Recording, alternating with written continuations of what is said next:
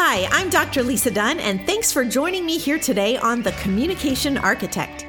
Each week, we'll share content that will empower you to grow your personal leadership capacity through the development of communication competencies that build emotional health and relational resilience. We'll unpack some practical applications of interpersonal, intrapersonal, family, and organizational communication. And we'll connect with stories of transformation that will inspire you to achieve personal and social change. Now, let's build the scaffolding you need to become a communication architect. When my husband and I were newly married, I had an experience that illustrated to me the power of a mindset. It was late at night and I was finishing up some laundry when our garage door suddenly started opening by itself. I ran upstairs and recounted to my husband what was happening. He nonchalantly looked outside, saw nothing, and closed the garage door. I was still a little freaked out when suddenly, just a moment later, the garage door opened by itself again. This seemed pretty suspect to me, and I wanted answers. I reminded my husband that it was nighttime and our garage door was opening on its own. Restating the obvious did not help. He again looked outside, saw nothing, and was fully content to come back in, question unanswered. And then it happened again. By this point, my explanations became more dramatic, and the less he responded, the more heightened my responses became. I was freaked out. He was calm. In his dignified British manner, he explained that it was probably just our garage door remote crossing circuits with someone else's garage door remote. What? That did not help.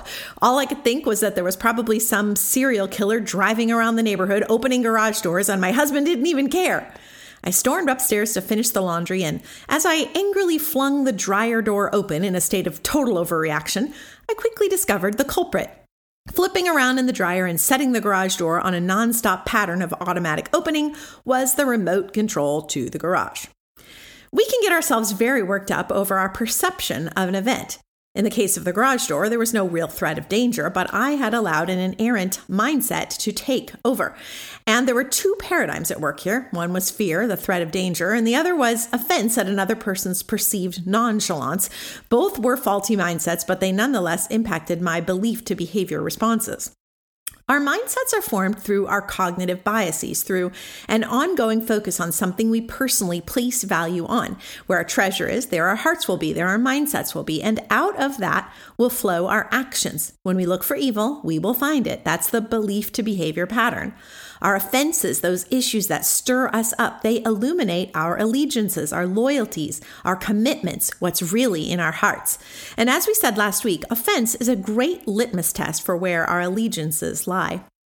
In our show last week, we talked about how when the religious leaders of the day were offended by Jesus in John 8, he said they sought to kill him because his word, quote, found no place in them. If you abide in my word, Jesus said, you are truly my disciples, and you will know the truth, and the truth will set you free. The reason for their offense was clear. His word had no place in their hearts because they were loyal to another cause, not the cause of Christ. An offended brother, Proverbs 18:19 says, is more unyielding than a fortified city. There's a common cultural mindset today that for every wrongdoing, every offense, we are to seek vengeance or even resolve. But as we'll see, the biblical worldview is actually built on a whole different model. It's not logical. It can't be explained by human reasoning. It isn't carnal. It doesn't seek resolve through the shedding of blood or even the shedding of tears. Proverbs 10:12 says that hatred stirs up strife, but love covers over all offenses. Above all, 1 Peter 4 8 says, Keep loving one another earnestly, since love covers a multitude of sins. Wait, cover over? That will mess with our American sense of justice and judgment right there. The rugged individualist in us is tempted to recoil when we think of our covering over a wrongdoing. Proverbs 17:13 says that if anyone returns evil for good, evil will not depart from his house, his bayit in the Hebrew, the, his household, his family. Do we really want evil to take up residence in our family line because of our personal unwillingness to forgive, because of our desire for retribution? That's a spirit of vengeance, repaying evil for evil. Jesus renounced it. What did Jesus say when he hung on the cross? After being beaten beyond recognition, mocked, ridiculed, and then bearing the weight of the sin of all humanity on his shoulders, he said these words Father, forgive them, for they know not what they do. He could have said, Just wait till I get my hands on you, punks, but he didn't. Instead, he forgave. These are very different ideals, different allegiances, different mindsets from the popular culture we live in. So, as believers, what is our response? What's our responsibility?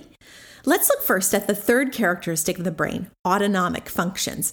In the first episode, we looked at how the brain is associational, that it forms connections to new incoming information based on existing worldviews. Neurons that fire together wire together. And then last week, we talked about the brain being a social organ, that it engages and is developed by, literally socialized by other brains. And finally, we learned that our brains are autonomic, that is, they learn behavior patterns and continue to follow in that rut with great determination unless we intentionally notice the rut and set them free from it. How do these worldviews, these paradigms, these mindsets form?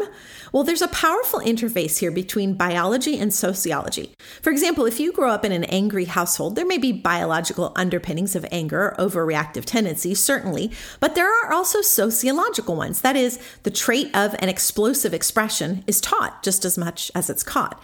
A person growing up in an overweight household may have a genetic predisposition toward a larger physique, but there are also household practices like sedentary lifestyles, high calorie diets that support the body type as well. In other words, both nature and nurture are at work in our patterns of mindset. In addition to being associational and actively social, the brain is also autonomic, that is, reflexive, involuntary. It creates autopilot functions based on our associational and social experiences. Now, when we say autonomic, we usually mean things like uh, breathing, blood pressure, heartbeat, blinking, things you don't have to think about. But here's another example. If you've been living in the same house for a while, when you get into your car to drive there, you simply click on autopilot, right? You probably don't make much of a conscious effort to turn right at the first light, left at the second. Instead, you probably think about a million other things while your brain does what you programmed it to do through your regular habit of driving there. But what happens when you move to a new house? You have to rethink the route. And sometimes you catch yourself driving to your old house out of habit. So you have to make a conscious effort to intervene in the autonomic behavior. And if you've done that before, you've experienced change. And that is evidence of neuroplasticity. That's good news. As much as 95% of our behavior is said to be habitual, and we only have a small window of opportunity to step out of that rut of habit and into the stream of intentionality in order to foster change. Now, one of the ongoing challenges with this autonomic function is that we're often completely unaware of it. We're driven by a mindset that we chose somewhere along the way and we defend it with every new piece of data that comes our way. The only way, the only way to get free from a faulty mindset is by holding it up to the lens of truth. I would even go so far as to say that truth is the only power in the universe that can break through a problematic paradigm, the truth. The other ongoing challenge with the autonomic function is that it continues to be fueled by our sociocultural norms. That is, the unwritten assumptions of our society, as one sociologist puts it, our frame of reference reflects and illuminates the culture we belong to, we ascribe to. Society's rules live inside of us, the expectations, norms, values of the culture with which we identify. We carry within us a set of values that we've absorbed, internalized from our social worlds, what George Herbert Mead called the generalized other. We see the generalized other in action when we begin to evaluate the influential role of one way centralized communication like television, movies, music, internet, newspapers, and other mass media communication challenges and channels for media have become the ever present peer. They dictate rules and norms of right and wrong, from dress to hairstyle to body build to when and what to post on social media through our expressions, our views, or taking any stance. Social sociologists say that we are actually expressing that generalized others. In fact, for 18 to 25 year olds, music is the most impacting medium on behavior.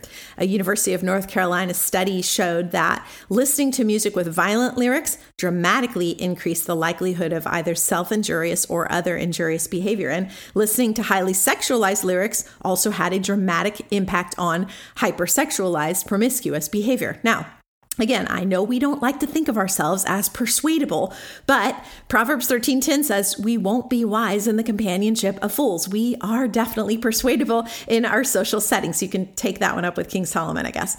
The expectations of the generalized other can be a benefit. For example, they can keep us from breaking legal and social norms that might cause embarrassment, embarrassment or awkwardness or legal ramifications. However, in the same way, a persuasive perception of the generalized other can create an unhealthy expectation or value system that becomes embedded in our neural structure. And while we may not be aware of it until we breach the culture, we are nonetheless governed by its potentially injurious expectations. If your friends expected you to be on one side of an issue, for example, and you posted or said something opposite to that, the cultural norm is suddenly breached, and you may get the silent treatment, or you may be bullied until you speak with the voice that is expected of you. These responses can help us see the cultural norms, that water we're swimming in every day. It creates an awareness of the norm, just like someone talking to you in the elevator reminds you that elevator norms include silence and staring straight ahead. In 1902, Charles Horton Cooley said that we see ourselves through the quote, looking glass self, that is the mirror. And as a result, we find ourselves behaving in ways we think others expect us to behave. Now, this is the madness of the autonomic brain. As Cooley, Mead, and others have shown, we are largely influenced and at times even governed by our social systems. So it's important then that we make ourselves aware of both the individual and the social processes that are influencing our mindsets and thus our behaviors. Mead's symbolic interactionism is the idea that people act in certain ways towards certain symbols based on the meaning those symbols hold, meanings that are founded on social influences. This might impact, for example, how you view the treatment of the American flag or statues that tell the story of America's history. This idea interacts with what's called role theory, the tendency for human behavior to form a predictable pattern within a certain social context, a role being played out. Anthropologist Ralph Linton's status theory posited that rapid changes are taking place in modern society, and these are, he said, a result of intergenerational disintegration, falling apart. He believed that the system of status and roles inherited from previous generations is breaking down, and the, we will thus be increasingly uncertain of our status or role. Does this sound familiar? Can you see this identity crisis unfolding right before our very eyes in our culture today? Maybe you've heard it said that what we tolerate today, we will embrace tomorrow. For better or for worse, there are agents of influence in our social realms and in our existing patterns of belief and behavior that provide psychological foundations for the paradigm, the worldview, the mindset we'll hold tomorrow. This is one of the many reasons the institution of family is so important. Read the works of sociologist David Blankenhorn to find out more about that. We may talk about it later too on another show, but the impact of father and mother on a child's life sets the stage for future worldviews. This is why Titus and Timothy tell us to put the family first. Before we're pouring into others outside the home, we're expected to make sure our own homes are in order. And one of the saddest trends I see in ministry is leaders who forsaken the training of their children in exchange for the praise of strangers' lips. The secure attachment of the family, says UCLA professor Dr. Robert Naborski, is a vital component of socio emotional health because a secure attachment helps us metabolize life stresses. It helps us keep life in perspective. The insecurely attached person must constantly recruit, quote, other sources of comfort within or without the self for comfort resulting in instability, inflexibility, or even extreme rigidity. When we look at the stats on children who haven't been attached, we see greater likelihood of gangs, drug abuse, criminal behavior because they're desperately trying to fit in, to recruit that source of comfort to fill a hole that a parent didn't fill. This is yet another example of how social factors affect our mindset, which impacts our th- thoughts and our actions and our words. Maybe you've seen that drawing that illustrates two perspectives an older woman looking down or a younger woman looking away. The sketch first appeared on a postcard in 1888 and was renamed and repurposed by British cartoonist William Ely Hill in a humor journal in 1915. Its analysis has now been a source of speculation for over a century. A study in the journal Science found that the image we perceive first when we see the postcard, either the older or the younger woman, is largely due to our own age. We see through the lens of our self reflection. This is true, of course, for our mindsets as well. We have selective attention towards experiences that are important to us, and this heightens the perception of prevalence. When you're planning to buy a new car, suddenly it seems that everyone is driving that specific model of car, not because the production increased, but because your awareness is heightened. Now, this is an important lesson in a media central age. When a common theme is blasted across the airwaves continuously, we tend to think it is more prevalent than it really is. And this is largely determined by three factors culture, context, and cohort. The culture in which we live and were raised in has a bearing on our interpretation of events, and it also impacts our response to those events. People from expressive cultures, for example, may be more likely to vent verbally than to stew silently over a problem. People from small towns are normally more prone to greet one another on the streets than are people who live in large cities. When I moved to Miami from my small Illinois town of 2,100 people, I couldn't figure out why no one responded to my courteous good morning addresses to passersby. Now, a culture can be a family, it can be a town, or it can be a larger macro whole that shares some aspect of value or connectivity. The culture we grow up in can determine, especially on that autonomic scale, our interpretation of and our response to life events. Additionally, mindsets are interpreted through context, that is, what's happened around, before, or after these events. The context of school shootings in the United States means that raging journal entries by silent, brooding students are now given much more serious attention than they were just a decade ago. The context of a conversation or a book or a movie can bear profoundly on the audience's interpretation of that work. An anti war movie situated just after a war, for example, yields a different interpretation than it would be if the movie aired when there was no threat of war. The context of the situation determines the interpretive slant of the mindset it produces. And our mindsets are also determined by our cohort. A cohort is a group of people who share roughly the same age category and who have a connectedness through shared events of impact. For example, when I asked my millennial students what they were doing when the news of 911 reached them, they remember it with vivid detail. They're connected by the event in the same way that the cohort before them might have been connected to the assassination of John F. Kennedy. My Gen Z students are too young to recall 911 vividly, 911 vividly, but though they lack a specific emotional attachment to the day's events, they're nonetheless aware of its significant impact on their lives. Our cohort influences our interpretation. The last two generations were taught in politically correct public systems where they weren't allowed to have an opinion, let alone disciple someone. And this has affected their mindset. But this is yet another faulty worldview. The word disciple, where we get our word discipline, literally means to teach those around us to obey all that Jesus has commanded the disciples to do. Why does the Bible warn us against exactly the kind of division we see playing out on social media today? First, it distracts us from the real enemy and our true purpose. It keeps us fighting with one another instead of fighting the enemy of our souls, and it keeps us from uniting against a common adversary. And division also bears a significant physiological impact on the human body. A 2018 Harvard study showed that repeated activation of the stress response contributes to high blood pressure, promotes the formation of artery clogging deposits, and causes neural changes that can contribute to anxiety, depression, addiction, and obesity. Chronic low level stress, the study showed, keeps the body's HPA axis constantly activated. HPA is a network that consists of the hypothalamus, the pituitary gland, and the adrenal glands. So it's like a car motor that's idling in high gear for too long. Over time, in the human body, this can cause damage to blood vessels and arteries, increase the risk of strokes and heart attacks, and contribute to weight gain. It is not good. The Harvard study shows that increasing social support helps the body moderate chronic stress and crisis.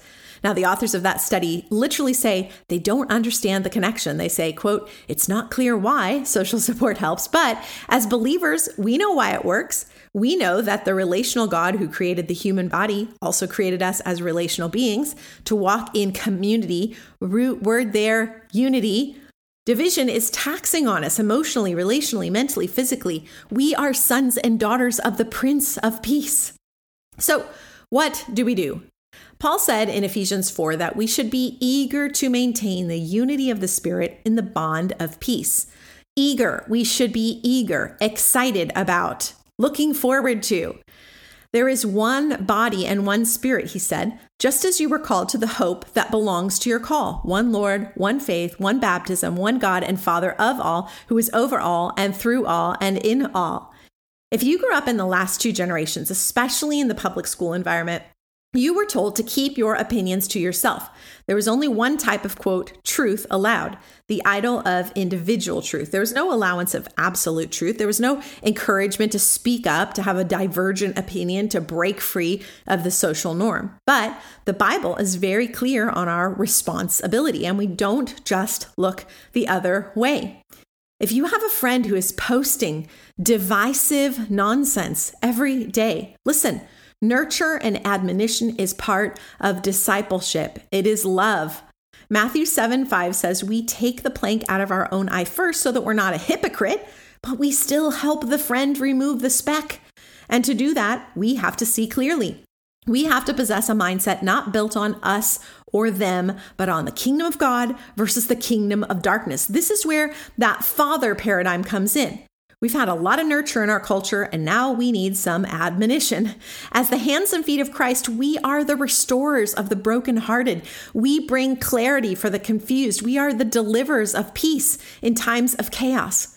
It's time to shore up our mindsets and speak up for the truth. Sociologist Anthony Giddens, who's peering into the Christian world from a secular point of view, puts it this way Christianity is a revolt against the social order of the day. I love that.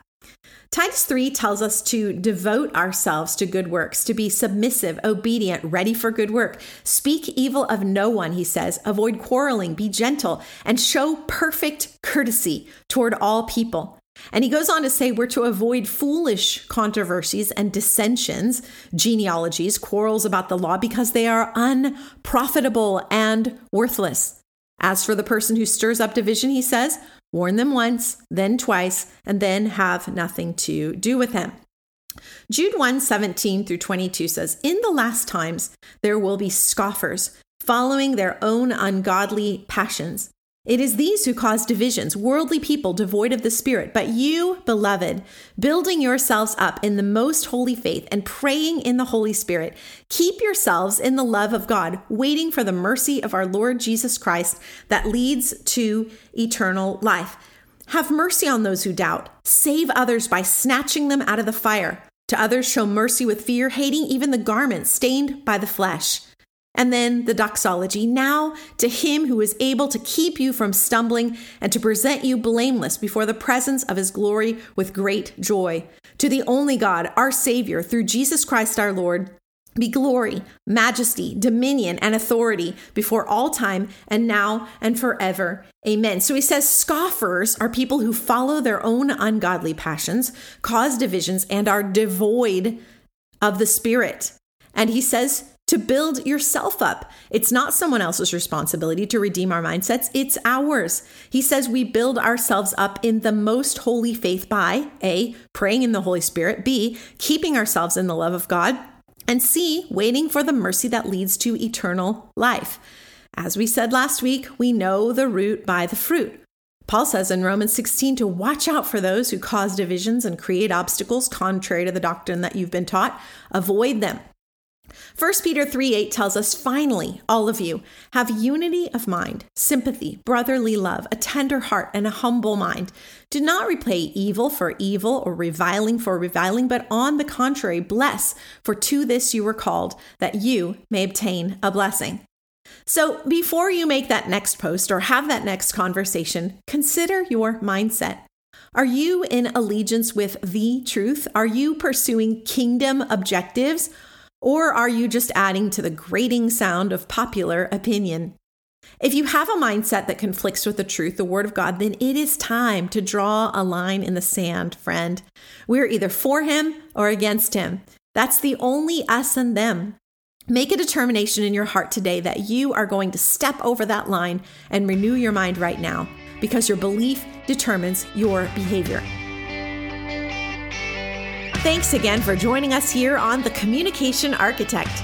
If you have questions about today's episode, or if there are topics you'd like to see us address, send your comments via Instagram to at Dr. Lisa Dunne or via email to contact at drlisadunne.com. That's D R L I S A D U N N E.com.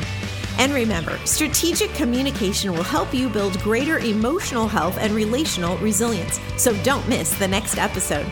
I'm Dr. Lisa Dunne, and I look forward to talking with you next time right here on The Communication Architect.